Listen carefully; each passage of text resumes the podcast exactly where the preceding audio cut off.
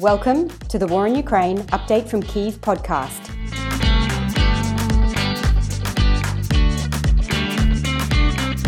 I'm Jessica Genauer, a lecturer in international relations at Flinders University in Australia, and I'm talking today with Jamie Shea. Jamie is a former NATO official. Jamie worked for 30 years for NATO, including as NATO's spokesperson during the war in Kosovo and also as Deputy Assistant Secretary General for Emerging Security Challenges. Jamie is also Professor of Strategy and Security at the University of Exeter in the United Kingdom. So thanks for joining me on the podcast today, Jamie. Uh, Jessica, thank you very much for inviting me on. Pleasure to be with you.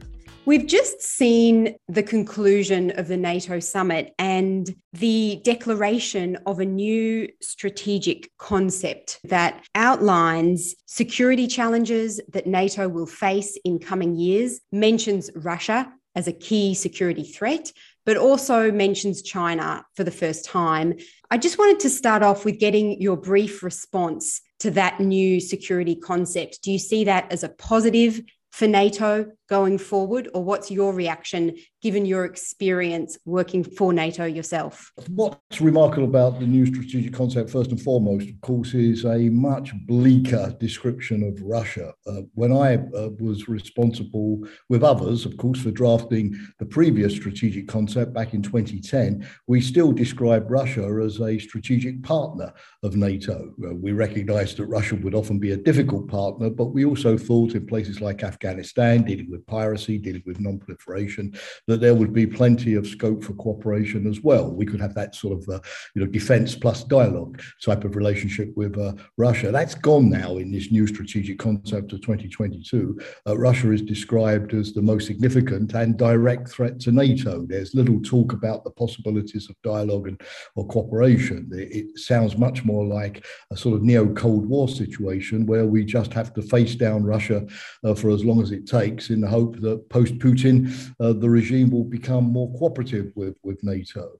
Um, and that, of course, is the background for all of the decisions that you saw at the Madrid summit in terms of reinforcing NATO's eastern flank and posture in Central and Eastern Europe. The, the focus was very much on rebuilding a secure collective defense um, and on solidarity in, in, terms of the willingness of one ally to defend another uh, ally. This was balanced in a way with China, which to be frank with you, Jessica, we didn't mention at all. Maybe that was a bad hmm. oversight mm. by us uh, in the previous 2010 strategic concept. But the language on China is much softer. China is not described as a threat, but as a systemic challenge to the uh, alliance, which implies that NATO is still looking at China mainly as a challenger uh, in the economic and, and, tech areas. You know, the notions of influence, uh, you know, who owns sort of ports and critical infrastructure, and that kind of thing. Nonetheless, you know, NATO does point out that it's not very happy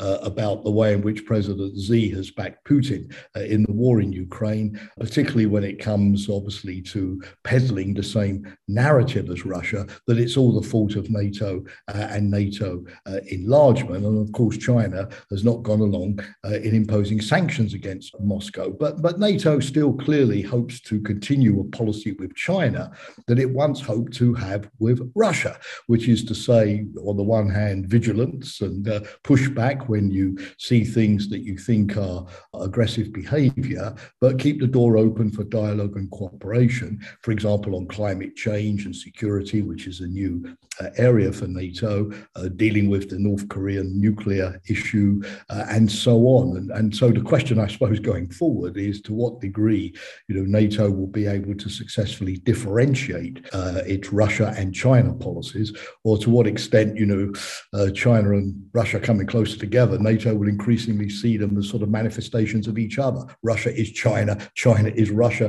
and you consider them to be a sort of a pair of disruptors of the international community. But that's, of course, going ahead. But this, this does beg the challenge, finally, in the strategic concept that if NATO is looking at Russia in the East, which is, of course, core business, collective defense, while also trying to uh, have some kind of policy towards China and partnering with the Indo-Pacific countries. You know, your, your Prime Minister of Australia was there in Madrid, together with the New Zealand Prime Minister, uh, the uh, President of uh, South Korea, the Prime Minister of Japan.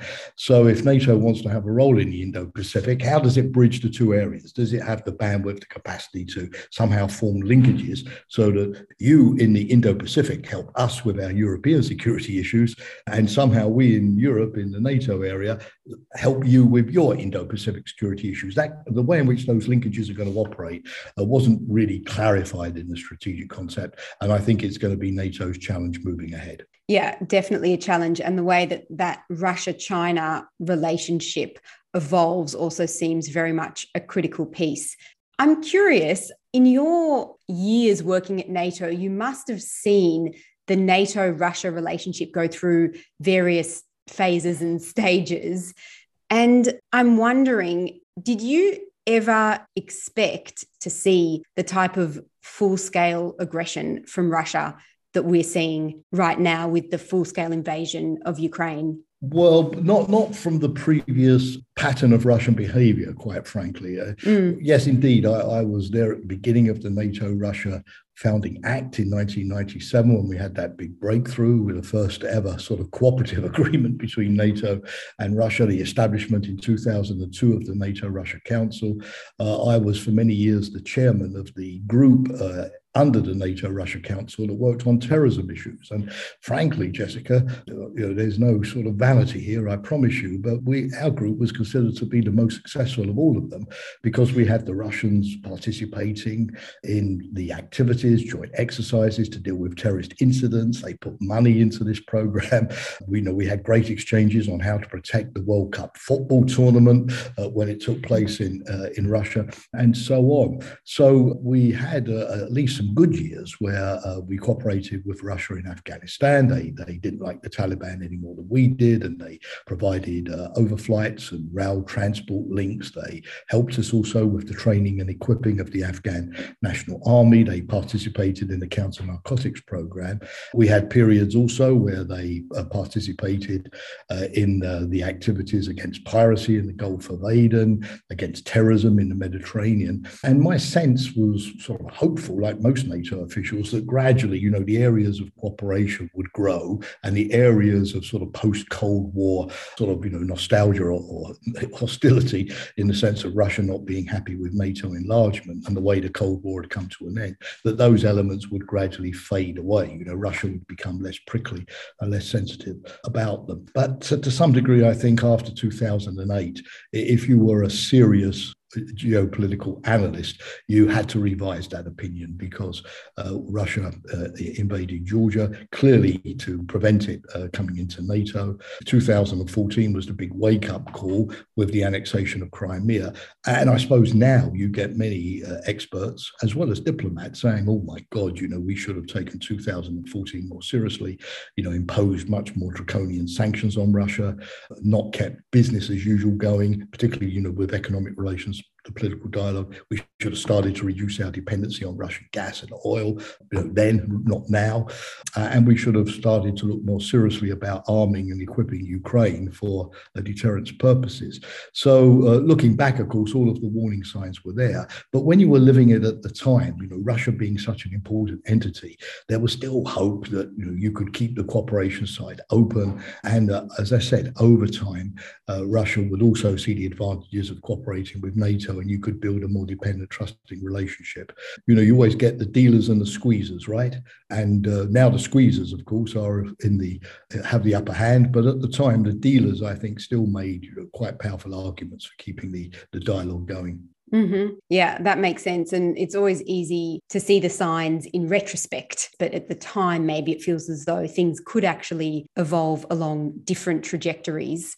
Something else that was confirmed at this NATO summit was the inclusion of Sweden and Finland in NATO, which is a pretty big deal.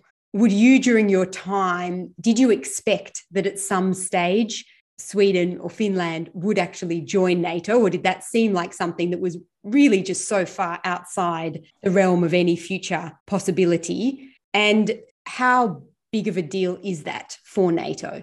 Yes, again, uh, excellent question. After 2014, uh, when Russia annexed Crimea, put its troops into the Donbass, and NATO had to start thinking about going back to collective defense. And frankly, you know, relations with Russia became much more fraught, even if the NATO-Russia Council still continued to meet, but the atmosphere was much cooler and much more confrontational. Then I thought, yes, there, there could be a big uh, sea change. Uh, not so much in Sweden, which has been a neutral country uh, since the 18th century, and where you know support for joining NATO was very, very low, but more in Finland, where the opinion polls you know, started to creep upwards, uh, and political sentiment in the major parties vis-a-vis NATO started to creep upwards. You know, vis-a-vis where it had been historically. So, you, Finland was always more enthusiastic than Sweden, arguably, of course, you know, having a border with Russia and being more in the front line. So, I thought it, it could happen. Uh, I knew that you know Finns would need uh, and like the Swedes, you know, a majority of public opinion before they would dare, you know, to cross the Rubicon into NATO. And of course, the, the real issue in both countries was the social democrat parties, which have been dominant in politi- politics since the end of World War II, and which have been, of course, the most uh, wedded, you know, to neutrality and then non-alignment, as they redesignated it after Sweden and Finland joined the European Union. So it was at the back of my mind. But on the other hand, I didn't see them moving quickly because they were in a very comfortable situation. They had a bit of security from their EU membership getting into the details, you do the Articles 42.7 and 222 of the EU Lisbon Treaty, which uh, looks at collective solidarity among EU members. They had a little bit of security from their uh, cooperation with the Nordic uh, partnerships, you know, with their Scandinavian brothers, the Norwegians, the Danes in particular. Uh, the UK became, after Brexit, also increasingly associated with that northern sort of security framework. They had a little bit of bilateral cooperation because they were obviously working closely together. Uh, and then they had a little bit of security from NATO, not security guarantee, but they were very deeply enmeshed in NATO affairs. You know, they, they, in fact, to be frank, when I was at NATO, by the time I left, you know, we, we actually thought that Sweden and Finland were allies in everything but name because they seemed to sort of turn up at every meeting. They were in Afghanistan with NATO, they were in the Balkans, they were in the NATO uh, response force, they were in every NATO exercise. You know, they'd sort of pushed it in terms of maximum maximum integration, short of the you know the legally binding security guarantee. So I always thought that you know by doing that they get they had the option of NATO membership open, and if they did decide to join, because they'd already done all of the homework that most countries only start doing after they've applied to join NATO, mm. uh, you know they could sort of get in more or less overnight. So in other words, they'd sort of prepared the ground, but without pushing the red button saying you know we want to mm-hmm. join. So on the one hand, yes, I thought for for both of them, you know, this was a very very comfortable situation to be in. We're non-aligned, but at the same time, you know, we have all of this protection from all of these partnerships. But the problem that, that I always pointed out to them when I met with uh, Finnish and Swedish diplomats was that, you know, look, guys, this is, sounds all very well, uh, a bit from here, a bit from there, a bit from there. But when push comes to shove, be aware NATO does not defend partners. As much as we may love you, as much as you helped us in Afghanistan, don't expect to be defended if you're not members. You're either in or you're out. And that was the brutal reality, of course, that they mm-hmm. discovered mm-hmm. after February the 24th when Putin invaded uh, Ukraine. Ukraine was also a very closely enmeshed value partner mm-hmm. of NATO. Ukraine had also participated in our operations in Afghanistan, but they, but Helsinki and Stockholm, they saw quite clearly and soberly that that did not mean that NATO would come to the assistance of Ukraine. So if you want security, you have to be on the inside. It's a very simple but very brutal lesson. And that has been, of course, the shock that suddenly has turned the public opinion situation around and uh, enabled them now to uh, apply for NATO membership. Mm-hmm. And do you still see that as symbolically significant and important, despite the fact that there were already close working relationships and, in some ways, almost like part of NATO in all but name, that Sweden and Finland have decided to actually officially become members of NATO? Yeah, no, I do, uh, because obviously the political context is key here. You know, Putin started out the war in Ukraine saying, I'm going to stop NATO enlargement. That's what it's all about. Although, of course, he was thinking of Ukraine not joining NATO. And then, you know, five months later, Sweden and Finland, two, you know, big European states, at least geographically, uh, apply for NATO membership and two states on Russia's borders, which means that instead of NATO receding, uh, NATO comes closer because, you know, Putin's whole uh, objective at the beginning, you know, when he came up with these kind of new conditions for a European security arrangement, was to push NATO back. You know, he said American nuclear weapons out of Europe, uh, no NATO troops on the territories of the new member states. You know, back to West Germany, back to where you were during the Cold War, which would have uh, meant that NATO would have had to take away the de facto security guarantees from half of its membership. And now the opposite has happened. He's got, you know, a bigger NATO, closer uh, to his uh, borders, the biggest NATO ever, 32 countries instead of uh, 30. Secondly, mm-hmm. Uh, from a NATO perspective, of course, having Sweden and Finland in uh, makes it easier to defend the Baltic states. Uh, this, this was to be frank with you, Jessica, a bit of a headache for NATO after 2014 because there was only this sort of 60 kilometer corridor in the so called Suwalki Gap that allowed NATO through Poland to access Lithuania. And, and so now, of course, with uh, uh Sweden and Finland in, NATO has uh, much more control over the Baltic Sea, much greater ability to uh, reinforce uh, Poland and the Baltic states in a conflict situation. So, from a military mm-hmm. point of view, it does make life a lot easier. I think the third thing, and to be perfectly frank, as I'm always trying to be in these podcasts, mm. is that you know some of the countries that joined NATO recently, great to have them, you know, but Montenegro, North Macedonia, Albania uh, were small, are small, small populations. They don't have a lot of military capability to bring into the alliance. But in the case of Finland, with five armored brigades, uh, a very mm-hmm. professional reserve call-up force of 200,000, you know, a good tradition of taking your territorial defence seriously. You know, the Finns kept their tanks and their howitzers at the end of the Cold War, when most other NATO countries, you know, sold them off uh, and are now desperately trying to, to build them again, given the new mm. situation. So these two countries, for the first time with a NATO enlargement for several decades, frankly, you know, do bring in serious military capability uh, into the uh, alliance. And, and finally, simply, you know, having these two countries, which are good democracies, you know, coming into NATO, I think does a lot for NATO's image and legitimacy. You know, if two impeccable UN members, big UN peacekeepers, you know, countries like Sweden and Finland think NATO is a good thing, then maybe it is a good thing. I think in you know, coming uh, from a Brussels perspective, because I'm speaking to you from Brussels today, it also means that there's more coherence in terms of membership between NATO and the EU. And in Brussels, I often say to my NATO friends, well, what about Sweden and Finland? And they say, ah, this is going to give NATO more influence in the EU. And then I go downtown to speak to my mm. EU friends. I ask them the same question, and they say, aha, this is going to give the EU more influence in NATO. but no, I, I can't honestly, from a NATO perspective, think of any negatives that are going to uh, arise from Finland and Sweden joining the alliance. Mm-hmm. And it's interesting how there's been, on the one hand, praise of how NATO has responded coherently since Russia's full scale invasion of Ukraine. On the other hand, there's been criticism saying, oh, NATO hasn't done enough or they could have done more. How have you been observing and evaluating NATO's response to this full scale invasion of Ukraine, even though obviously, as you said, Ukraine is not a NATO member, which, you know, becomes very important when we're looking at full scale violent conflict. Yeah, again, good question. I, I mean, I think that, you know, NATO took an early decision back in February when Russia uh, began its sort of invasion and build up that NATO, as NATO, would not intervene directly. All, all allies agreed to this, by the way.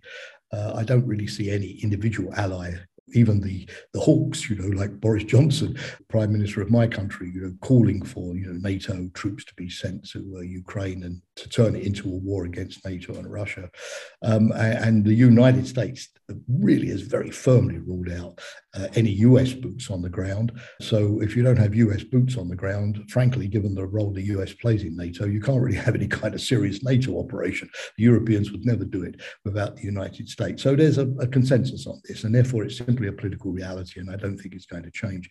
Nobody wants to escalate dangerously Uh, that's not to say, by the way, that NATO has just sort of you know, sat back with totally different. Yeah, of course not. Ukraine is a valuable partner, and at the NATO summit in Madrid, there was talk of you know NATO helping out more with training, outside Ukraine, uh, you know, with cyber defense. I, I, mentioned I used to handle cyber defense, and NATO, as NATO, has done a lot in terms of intelligence and helping Ukraine uh, to anticipate and to uh, counter Russian cyber attacks. Uh, there's probably a kind of secret war here that a, a good academic uh, historian uh, will want to write, you know, after the war when a lot of these sort of cover below the radar screen type of activities become more widely known. And the decision therefore was taken that it was not NATO, but NATO member states, as part of an informal ad hoc coalition of the willing, would supply the weapons. And this is not you know, got off to a bad start. The Lloyd Austin, the US Secretary of Defense, has founded this uh, Ukraine contact group. 50 countries are now part of it. And believe me, or believe it or not, it met at NATO headquarters just uh, over two weeks ago for its third meeting. It kicked, kicked off at Ramstein, uh, the American air, air base in Germany. And and in a way, you know, having 50 countries willing to supply weapons to Ukraine as part of the coalition is better than having just you know 30 at the moment. Mm. NATO countries. You, you saw in Madrid that Boris Johnson announced a billion pounds worth of UK armaments. For a country like the UK, that's a, quite a big, big allocation. Biden announced another 800 million dollars worth. Uh, last week it was a bit of 400 million. The week before it was a billion. Uh, mm-hmm. You know, these are, considerable sums. Uh, and other NATO allies, albeit maybe from a slow start like Germany, are now stepping it up. But of course, the issue for the Ukrainians is to get the weapons quickly while they can still use them against the Russians in the Donbass, mm-hmm. um, and, and to make sure that the flow continues. You know, given the attrition rate, Ukraine defense minister said week or so ago that they were using up 6,000 shells every day. So you can imagine the kind of replenishment rate that you have to keep up and the, and the financial envelope when you have to sort of you know supply that amount of ordnance virtually every day. Mm-hmm. And finally, do you think there is a possibility that Putin would actually militarily attack a NATO country? I mean, I never would have thought he would engage a full scale invasion against Ukraine. It seems to me completely crazy that he would attack a NATO member country. But do you think that is there is even sort of a possibility that that could occur? That is probably the most difficult question because clearly it's very difficult to know what's going on inside Putin's mind. Clearly, unlike the Soviet Union, this is not a country, Russia today, where there's any kind of collective uh, decision making that intelligence agencies sort of can get inside of and sort of figure out, yeah, he thinks that, she thinks that. Uh, you know, it's all very much under the control of Putin, and uh, we are dealing with somebody who is, you know, quite incalculable, quite reckless, um, and his rhetoric also isn't very reassuring. When a couple of you know days ago he compared himself to Peter the Great, you know, he wants to be a czar, and you know he, like Peter the Great, wants to recover the ancestral Russian lands that Peter captured from Sweden in the 18th century in the Baltic states. So, from a NATO point of view, you can't simply dismiss this as uh, as posturing. You know, Putin has shown that he's willing to gamble, he's willing to use force, and even when it is immensely damaging to Russia's national interest, it doesn't matter he just doubles down and continues to use force. So, uh, war, which was maybe unthinkable, yes, a decade or so ago, is no longer unthinkable. And so, mm-hmm. NATO, you know, whatever the probability is from one day to the next, has to take that into account and has to plug its vulnerabilities, which is what obviously happened in Madrid with the increase in deployments uh, in Eastern Europe. Um, I think personally that providing NATO gets on with this quickly and that those reinforcements uh, are put in place over the the next 12 months, there's little, little possibility that Putin mm. will attack a NATO member state. He can see, you know, that the willingness and the ability to defend those two important things, willingness and capacity, are both there. But what I think is going to happen is Putin will do what he always does. He will look for other tactics, what NATO calls hybrid war, which he, he does very well. You know, the influence campaigns, the uh, the cyber attacks, you know, the the use of chemical weapons, like in the UK with Novichok a few years back. You know, attempts, you know, to uh, sow discord, uh, the very aggressive propaganda through Russian media outlets and all of that, you know, blaming all of the problems of the world, you know, hunger, rising inflation, energy prices on NATO, you know, not my invasion, but the resistance to the invasion is to blame. The, the Putin threat will not go away, but it will manifest itself in, in other ways which NATO has to be prepared to counter. Mm-hmm. Thanks, Jamie. I really appreciate you sharing your reflections and insights with us today. It's been a pleasure. Thanks for the conversation. A, a pleasure for me too, and uh, thanks again for inviting me. All the best to you.